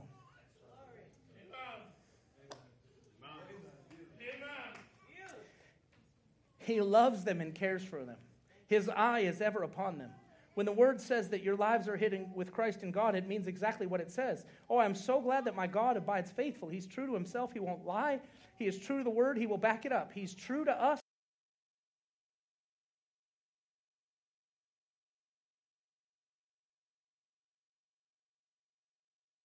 Which hath begun a good work in you will perform it until the day of Jesus Christ. So, Salem, I don't know if you want to use this one, but when you get down on one knee, sometime between now and the next 10 years, you could say, I exist for you. It might work. I don't know. I don't know. But to think about, like, his very existence is for his own. Like, this is, this is the idea. He wants to be with us. And this is what it's about, church.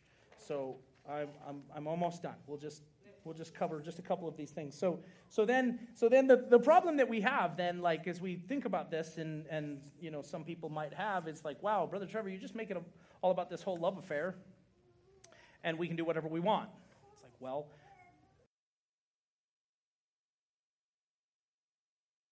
you know to actually express to my wife that I actually loved her. And so then you begin to understand that the works and the things that we do are to, to express our love to Him and to recognize that, like, you know, there's, forgive me for being a husband and a man who thinks he's right a lot, but there are times when I know I'm right and I'm expressing it to my wife and, and she's not getting it. And after three or four times, so glad she didn't come today. And after three or four times, like, she realizes, like, oh, he actually was right about this. It's like, yes, yes, yes, I was. It, it, it's so it's so wonderful that you see this now. And and isn't this kind of sometimes what you know God is presenting to us? Like, hey, how about this?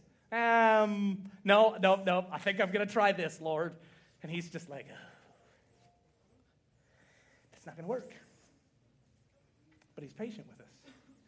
And he's kind. And he knows. And he, and he already died for where you're going to make mistakes anyway. So he's patient with you and he's calling you and he's drawing you unto himself. And he's instructing you and he's teaching you. And so, so the idea then is like, well, then, how are we holy? Like, if, if it's all about love and, and, and everything, like, what about, what about works? What about sin? What about the things that we should do or shouldn't do? And, and, and, and all of these things. And I would just say, like, well, once you understand it in the context of love, like, a lot of that just, it doesn't go away, but it sure makes it a whole lot easier to, to think through and to understand. But, but, I, but I would say this, like, like, do you want to be a good Christian? Okay, what's the, what's the list of things that you need to do to be a good Christian? Anybody got a list? You want to give me a list, Brother Jonathan? So he's like, no way. This seems like an absolute trap, Brother Trevor. It absolutely is. Seek and pursue Christ. This is what this is what being a good Christian is to seek after him, to love him, to desire him, to, to find out what is it that he likes. You know, my wife and I have spent 20, almost three years now in August, 23 years, um, you know, learning a whole bunch of stuff about one another, like the whole spaghetti thing. Took a while. Maybe I could have expressed it better earlier on, you know, but, but we're learning one another. Still, after 23 years, there's, there's still things that we're learning. And this is a relationship with God that I'm still learning. God, I'm still learning about you. I'm still understanding your whole, your whole character and the things that please you and all of these things. So I want to seek and pursue you and the list of things that I should do and the list of things. Like at some point in time, like that just becomes natural. You know, like my wife doesn't like, it's Wednesday night. What are we going to make? Well, let's see here for dinner. Let's see here. This Trevor doesn't like this. Trevor doesn't like, and she goes down the whole list. You know, twenty different things that Trevor doesn't like, and she gets through that list and is like, oh, okay, I got through that list, and then she finds something to make. Like, no, at some point in time, it just became natural in her life. She's like, like, there's just no spaghetti noodles in the cupboard now, right? Because she doesn't even go and buy those things anymore because she's learned there's no reason to have spaghetti in this house, right? So it just becomes part of her nature now. Like, you make this so simple sounding, Brother Trevor. It is that simple. Are you falling in love with it? Like, truly, like this word, like, like did he did he express who he was to us or didn't he? And then did he send us a prophet for, for when we couldn't understand it and when, when, when maybe there was different interpretations? He sends us a prophet to like to really make sure we understand the meaning behind these words so that it's absolutely plain. Like he's doing everything he can to express himself and to show himself so that we can learn him and his not just learn what he likes and what he doesn't like and what things we should do and what things we shouldn't do, but then to even like once you even get deeper than that and like I'm just I like I'm so thankful that that these kinds of things have happened in my life where I begin to understand it's like, oh God, you know, you don't like this. And then when I understand, like, why, why it is, God, that you don't like this, then I'm like, oh my, I didn't realize that's why you didn't like that, Lord. That makes so much sense to me now. God, how wasn't that obvious to me? Now? Like, like now that thing isn't even a problem. It's never even a hint of an issue with me because I understand the value that that is now, that, that character underlying why you told me you know, thou shalt not kill, thou shalt not commit adultery, thou shalt not covet. And I begin to understand his characters and, and, and, and his underlying thoughts and desires. Suddenly, that relationship becomes so much more rich. And there's so much more value there. And I begin to go, wow, Lord, you know, I know it's been said that you're amazing, Lord, but um, no, you really are, Lord. That amazes me. And I've fallen in love with you all over again when I've seen the heart that you are displaying in these things that you've commanded us. And that's, that's an amazing thing. So he's expressed all of these things to us in this thing that we call his love letter, and it actually is. And so, how are we? So, so, so to be a good Christian just, just means to seek and pursue after him because he wants to be found by you. He wants to have a good time doing it. God doesn't want his, our, his relationship with us to be just boring and stale because none of us want boring and stale relationships. Why don't we want boring and stale relationships? Where do we get that quality from? From Him, from God Himself. He, he, he made us. We're in his own, his own image. So, so how, how then can we be holy? Revelations 3 7, and I'm, I'm, I'm bringing this to a close. Maybe musicians should come, and that will encourage me even more to bring this to a close. And Revelation chapter 3, verse 7 Unto the angel of the church in Philadelphia, write, These things saith he that is holy, he that is true. He is holy. He is holy. Brother Jonathan, on a scale of 1 to 10,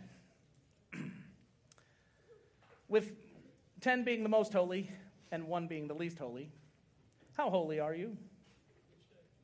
Hmm, which day? Not Sunday.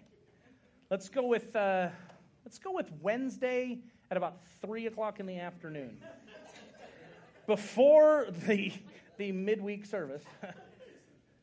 when you're sitting there thinking, "Am I even going to go to church tonight?" A five? That's pretty good. I would say we all need to be more like Brother Jonathan, but we need to be more like Jesus Christ. No, the idea of the just like rate your holiness should absolutely be preposterous because you know your thoughts and you know everything that you've done and you know all of this well all of these problems that you remind yourself of as you looked in your, as you looked in the mirror every day and you know that like Lord this is just there's mm-mm. Trevor and holy not on my own God. You see how are you holy? Well, when you have he that is holy in you, you're holy.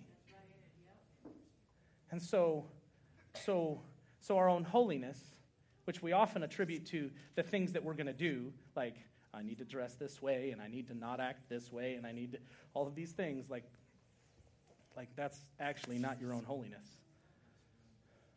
Because he that is holy must be in you. And you see, so then not being alone, having a personal God living with you and in you that said he'd never leave you and he'd never forsake you, that he'll be with you through the whole thing. Like if you want holiness, you want him. And I, and I don't mean that like, yeah, you're such a loser, get him, and then maybe he'll make you less of a loser in holiness. That's not what I'm saying. Like, if you want holiness, you must have he that is holy. You must have a person. You must have him in your life. Because after all, isn't that what it was about? Is that God didn't want to live alone. So if he doesn't want to live alone, he also wants you to be holy. Just be with him. Be with him. Seek and pursue after him. Begin to know him. Begin to read this word, but not just to read this word to say, like, okay, I did my Christian thing. Not to just listen to a tape to say, I did my message thing, but to say, God, what is it you're trying to speak to me through this word about you and about me and our love and our relationship together? Amen as I hear Brother Joseph preaching, God, I need to hear you expressing your heart to me and your love to me on what you're asking me to do and to be for your worship, for your glory, to fellowship more with you. So that's what this is about, church.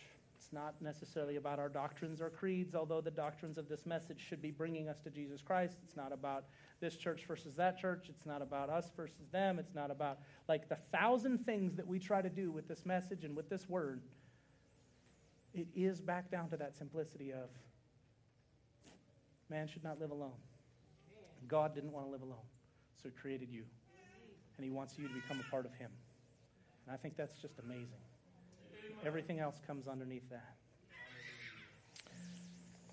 Let's just pray. Maybe you could play that song now. I am not alone. I am not alone. Heavenly Father, we love you, Lord. And Father, I, I just pray, Lord, that something was said, Father, to encourage the hearts of these believers, Lord. For them to have the context of how much you love them and that you'll never leave them. That it's that, Father, we don't have to have fear. We don't have to have anxieties and stress out about are we doing it good enough, but Father, you're, you're, you're calling after us. You're loving us, and you're saying, I want you just like pursue me. This is the idea. Dive into my word that I've given to you, that you might know me. For I'm the greatest one. Oh God. May we fall in love with you all over again today. May you just well up in our hearts, Lord, a desire to see you and to know you more and more and more, Lord. To come into a, a, a more constant fellowship with you. To see you and to know your word and its very meaning, Lord God, its very character in your heart being expressed to us. For us to see that, Lord God, just as you've written it all over this creation, Lord. Lord, may it captivate our hearts, Lord, and call us unto you, Lord. And may the things of this earth, Lord, become strangely dim to us. We love you, Lord. Speak to our hearts now by your word quicken them by your spirit. We ask in the name of the Lord Jesus Christ. Amen. I am not alone. You will go before me. you will never leave me.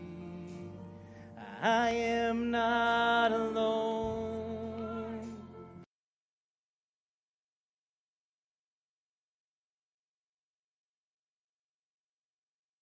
For me, you will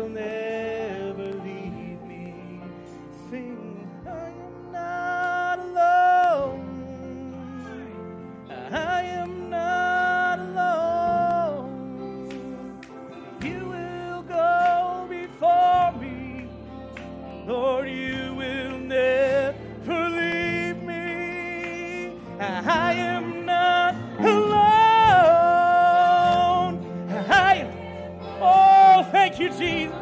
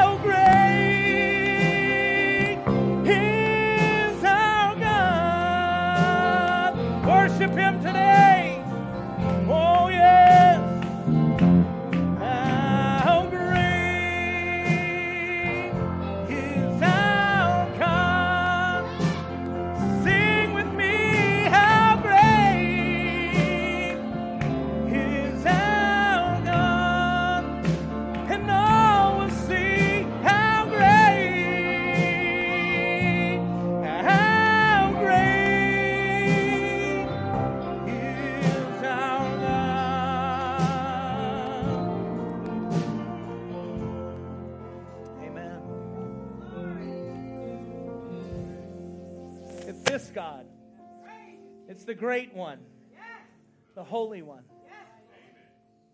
It says, You're never alone. I want to be with you. So, in your heart, just pray today that God has, has reaffirmed his love to you, has shown you his love for you, has told you, I have such great. I have such great plans and such great things in store for you. And I've given, I've given you this word to draw you to me. So dive into it. Let it change you. Where it says, hey, maybe you're not quite doing this right, say, oh, God, I see, I see you loving me again. It's not, that's not because you don't like me, it's because you love me. And you want what's best for me. You want, because you know. Father, may I just fall in love with your word and all that you are, oh God. Brother Joseph, if you want to come. Amen. God bless you, church, and be with you.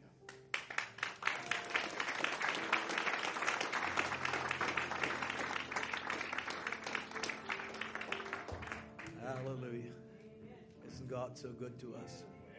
He just takes his gifts and just in diverse ways just translate a message to us. It sounds like the message last Sunday deliverance, liberty from your grave clothes, all this corruption, all these things here. God just brings us completely out of it. So blessed this morning. You're not alone. Just the thought of that, that God knows everything about you. You honestly think that God created you to destroy you? No, He created a bride in His mind. Hallelujah. I better stop. That's all. Amen. Do you love Him? Do you appreciate Him? God is just so good to us. I've got a very outstanding testimony. I want, if you have about five minutes, God has healed someone here today and wanted to share this for some weeks, some months now. A tremendous miracle. And as he sing a song, Sister Juska, would you come? Joel, let's get two mics. You may be seated just for a moment.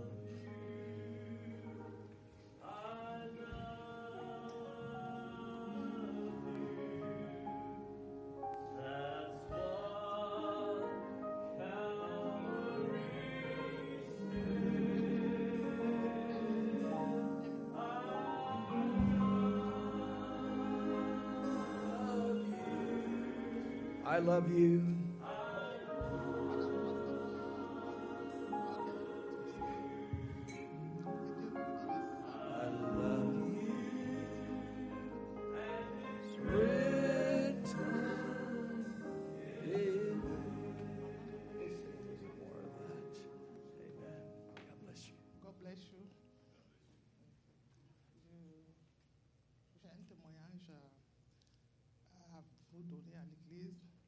Testimony to give you guys to give to church.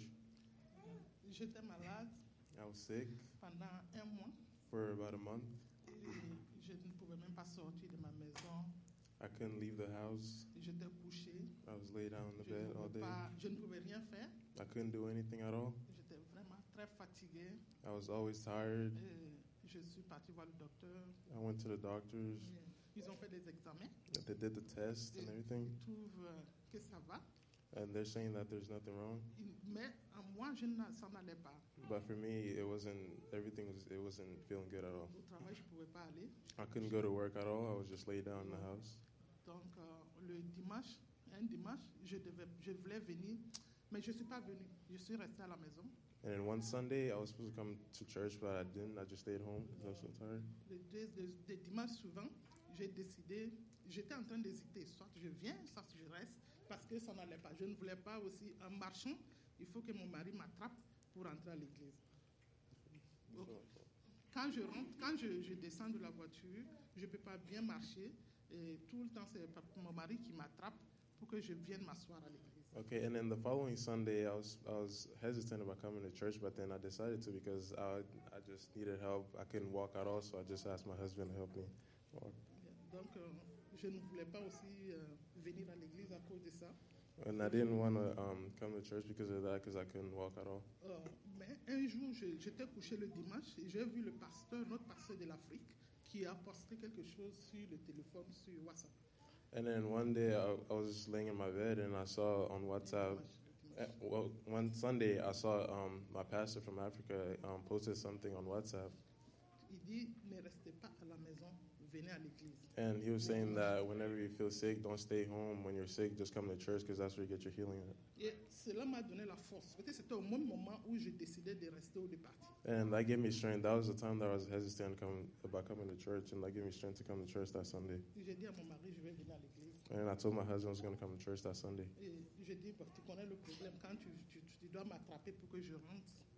And yeah, and uh, Il sait comment, quand on arrive, il devait, bon, à la descente de la voiture, il m'a attrapé pour me faire monter pour que je puisse m'asseoir. yeah, and then he he was the one helping me bring. He brought me all the way up here because I couldn't walk at all. Et quand je me suis assis, euh, après la prédication, il y a une soeur qui est venue, que le pasteur prie pour elle. Et moi, je me suis, je voulais aller aussi pour qu'on prie pour moi. And then um, at the end of the service, a sister came here for prayer, and then after that, that gave me more strength to come up here to get prayed on. Avant d'aller, j'ai prié, je me suis assis. Je dis Seigneur, c'est ton serviteur qui est là. Moi, je vais aller pour qu'il prie pour moi. Mais je me. And then um, when when I was sitting down in the pew, I was I, I was telling God, I was like, uh, God, this is your ser- um, your servitor, and I I'm just giving it all to you. So Donc, j'aimerais que tu me guérisses par rapport à ton serviteur. and I want I want you to heal me from your from your um Bon, le pasteur. fr- uh, from your past from my pastor. Donc, je me suis levée et j'ai dit à mon mari de me tenir parce que je, il a- il m'a tenu pour que je vienne ici. And then uh, I got up, so I asked my husband to take me all the way here so I can get prayed for. Donc, j'ai expliqué au pasteur que je suis malade et le pasteur a dit qu'il va prier pour moi. And I explained to the pastor that I was sick, and then he's, the pastor said I was going to pray for you. Je ne pouvais pas. Donc, quand le pasteur a prié, il priait. Après, j'ai perdu la connaissance. J'étais pas là où, je ne sais pas là où j'étais. And he was praying for me, and all of a sudden I lost consciousness, and I didn't know where I was at. Je, je, je, je voyais que je tombais, mais j'ai senti mon mari qui m'a attrapé. Eh. J'ai perdu la connaissance. I, uh, I, I could feel that I was falling, but I just my my husband was behind me, so he was able to catch me. Et après, je suis revenu à moi. And then later on, I came back, Et mon mari m'a demandé si ça va. and my husband asked me if I was okay, J'ai dit oui, on peut partir s'asseoir. and uh, I was like, "Yeah, we can go back and sit down, okay." On est- je suis parti m'asseoir. Et quand je me suis assis, je n'ai plus senti aucun douleur. And then when I sat down, I immediately like couldn't feel any pain at all. Donc la, la guérison était sur place. And then she said that the healing was right on the spot. Donc, je, suis, je suis sortie moi-même sans qu'on m'attrape. And I went all the way downstairs without any help at all from anyone. Je suis, je suis même, mon mari était dans la voiture, il m'attendait. C'est moi qui suis parti le deuxième. And then my husband was in the car just waiting for me so for for me to come in the car. Et quand je suis arrivé à la maison, directement, je suis rentré dans la cuisine. J'ai commencé à préparer quelque chose que je fais, ça fait un mois. And then as soon as I got home, I just got in the kitchen. I started cooking. That's something I haven't done in like a month. Les enfants, quand ils sont venus, ils m'ont trouvé dans la cuisine. Ils ont dit, maman. Ils étaient étonnés. Tout le monde était étonné par le miracle que Dieu a fait.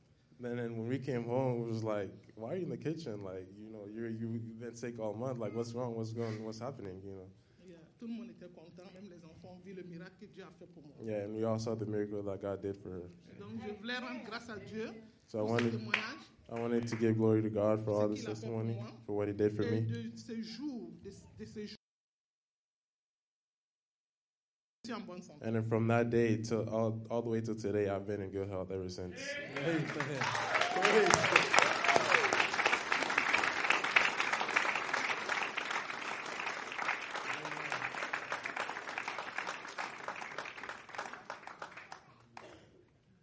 He's a miracle working God. Let us all stand. I tell you, Sister Juska was such a sick woman. Such a sick woman. And that Sunday I prayed for her. When I laid my hands upon her, she completely took every virtue there was in my body. She just passed out in the spirit, and God completely healed her. Hallelujah. God is God. Blood, blood pressure problem is gone. Everything is gone. What the doctors couldn't do, the great, great physician has done. Yeah, praise the Lord. We appreciate that testimony. You know, the Bible says that they overcame by the blood of the Lamb and the words of their testimonies. Happy to have had you this morning in the house of the Lord. We certainly appreciate each and every one of you. I want to make this uh, quick um, um, uh, challenge you. I, I need someone. I'm quite busy this week, and I need someone to take care of the flower planter out here. I need a volunteer, somebody to plant some flowers before the summer is gone. You got it? God bless you. Thank you so much. Appreciate you. Love you. I love you. I love you. I love you. It's written in red. We appreciate each and every one of you. Those online, tune back in on Wednesday evening, 7 p.m. sharp. I'll be ministering here by the grace of God. Shalom to you.